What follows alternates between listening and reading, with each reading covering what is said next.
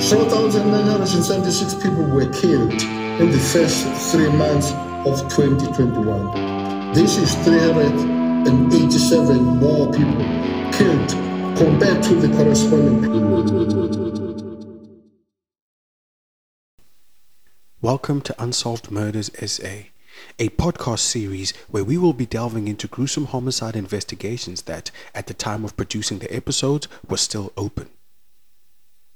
The objective of this series is to keep the stories of the forgotten alive and hopefully help spark a memory for anyone listening in with intimate knowledge of the cases.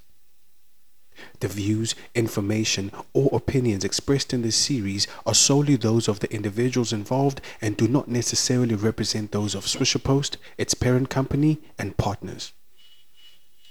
Some of the content featured in this series describes details of extreme violence. Therefore, Viewers' discretion is strongly advised. Frida Priscilla du Toit was a renowned fitness guru from North Riding, born on 6 June 1977. She matriculated from John Orr Technical in 1995 at the age of 18, where she was head girl. Priscilla also played netball and was part of the school's 100 meter and 150 meter track team. Her affinity for health saw her graduate with a diploma in personal training and nutrition at Intech College in 1997. By 2003, Priscilla had widened her professional scope with a certificate in basic bookkeeping from Damelin. In the years that followed until 2018, Priscilla equipped herself with certificates in marketing management, VAT, protocol training, business management, business life coaching, and other disciplines necessary for launching a successful startup company. However, in a tragic turn of events, Priscilla would not live to realize her ambitions of being an independent life coach, as you will come to find out. Outside of her demanding professional lifestyle, Priscilla was an avid fitness fanatic. In fact, in her spare time, she was a bodybuilder who frequently entered pageant competitions like the 2016's Miss Bikini South Africa. So, how did a fitness guru with a great passion for animal rights, religion, and fitness end up dead inside her home? The contents of this episode will largely deal with the unsolved murder of Priscilla, but in truth, the headline can be generally applied to many victims of gender based violence in South Africa. There is one absolute truth that is, without a shred of a reasonable doubt, undeniable in the case of Priscilla, whose battered body was found in her Fourways residence on Thursday, 17 October 2019. She and her family were failed by the South African Police Service. Two years have come and gone, and after the murder case was handed over from Douglasdale's homicide unit to SAPS's national office in Pretoria, authorities are nowhere near zoning in on a prime suspect. Du Toit's brother, Patrick Rossley, did not hold back his tongue in lambasting Douglasdale police for their amateurish handling of the investigation. Open quote. I actually sought legal advice to find out if there was any way that I could sue them, but I was told that it would be impossible if they were liable for my sister's death, which they were not. Close quote. At the root of the strain felt by Priscilla's family are the non existent lines of communication between them and the lead investigators in the case. Rossley said, open quote, We are the ones who picked up the phone and call in every now and then to ask for updates in my sister's investigation. We never hear from them, close quote. However, this infraction is almost completely dwarfed by the shocking nature of the way this investigation was handled before it was passed on to National's Homicide Unit. To put everything into context, let's revisit the facts of the case that were provided to us by members of the Du Toit family.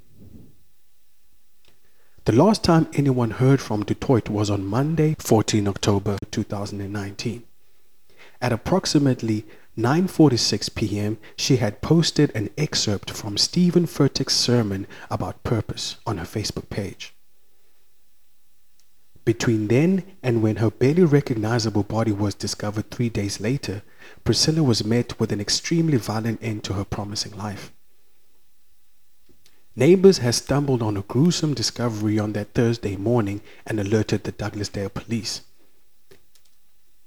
At the crime scene, Rossley was with his mother Frida and close friends of Priscilla, including three males who had a personal relationship with the deceased.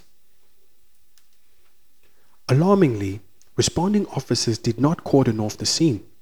Unauthorized people were granted leeway to trample all over the evidence, and according to Rossley, the forensic team did not even bother to collect the victim's broken nails that were strewn all over the floor. Telling us about this shocking claim, Rossley said, open quote, we had to package the broken nails and send them in at the police station, begging the guys to have a look at it for forensic DNA, close quote. Sure enough, 17 days later, when National's homicide unit reconstructed the crime scene in search of forensic traces, none were ever found. This, we've come to understand, was due to the fact that Du Toit's home was cleaned by domestic workers on multiple occasions in the days after her body was removed from the crime scene. Rossley said about this, open quote, Can you believe that no fingerprints were ever taken? I mean, not a single fingerprint was lifted by those guys. Tell me, how is that normal? Close quote. Till this day, Nobody knows how Priscilla's killer managed to slip into the high security residential complex in Fourways. Coincidentally, footage captured by CCTV cameras on that fateful night was lost due to supposed damage to the computer's hard drive after multiple bouts of unplanned load shedding. For people listening outside of uh, South Africa, load shedding is a rotational uh, system implemented by our national power supplier, Eskom, um, where between periods of two to four hours, they cut off electricity in certain regions and municipalities to avoid the worst case scenario, which would be the collapse of our power system. Back to the story. This was the reason offered to Rossley and his family when they probed the complex's security for information. Based on the information sourced on the case, at the time it was still active in the months following the murder, three men who shared a romantic history with Priscilla were deemed persons of interest in the investigation. The suspects will not be named on this episode. Also, Certain information regarding the investigation is deemed as very necessary and therefore we will refrain from delving deep into certain aspects of the case since it is still theoretically open. One of the suspects was an ex-boyfriend Priscilla was involved with on and off for a long time. The man who will be given the nickname Dave was, according to her family, known to have a violent streak and firmly believed he had unfinished business with Priscilla. Dave was a member of a notorious biker gang known as the Crusaders, which Priscilla, in her younger years, was a part of. Formed in 2006, the close-knit Crusaders Motorcycle Club has close to 1,000 members and more than 25 chapters across South Africa. They are one percenters, a reference to a comment once made by the American Motorcyclists Association, which, open quote, that 99% of motorcyclists are law-abiding citizens and the remaining are 1% outlaws. Close quote. The South African branch lives by the ethos, open quote, see everything, hear everything, say nothing, close quote. Hmm. This is where she met and befriended the second suspect, a man who will be given the nickname Dwayne. Dwayne's rap sheet is known to local authorities. From the information we have sourced, Dwayne has had close associations with Douglasdale police and alleged ties with the underworld. Dwayne is a commanding figure that towers over people of regular height. Just like Priscilla, Dwayne is a fitness fanatic whose physique saw him flourish in the private security business. In fact, Dwayne was one of the first people to contact the media shortly after Priscilla was murdered to offer privileged information on the crime scene and investigation. The third suspect, by virtue of timing and circumstance, was a man who was romantically involved with Priscilla shortly before she was murdered. This man will be given the nickname Don. Now, according to Dwayne, who candidly spoke to the media after the death of Priscilla, he was at the crime scene on that dreadful Thursday. Not only that, but according to Dwayne, he may have been the last person to be in contact with the fitness guru. However, the version of Dwayne's story, which we will explore, has been highly contested by the Du Toit family. According to Dwayne, he was romantically involved with Priscilla in the last three weeks of her life.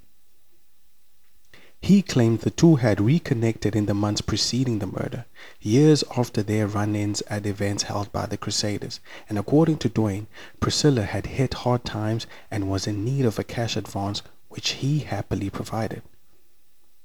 Priscilla was, this we confirmed with the Du Toit family, in the process of selling her Fourways residence in preparation of moving back to her mother's house, where she was going to restart her life at her own pace. The cash advance, we believe, was for Priscilla to finally kickstart her fitness company, and according to Dwayne, not only did he provide the cash, he also allegedly assisted Priscilla with business administration processes. Close friends of Priscilla who knew about her association with Dwayne were always skeptical about the acquaintance. A friend of the fitness guru who, since we spoke with her in 2019, has pleaded to remain anonymous, revealed that something was always off about Dwayne.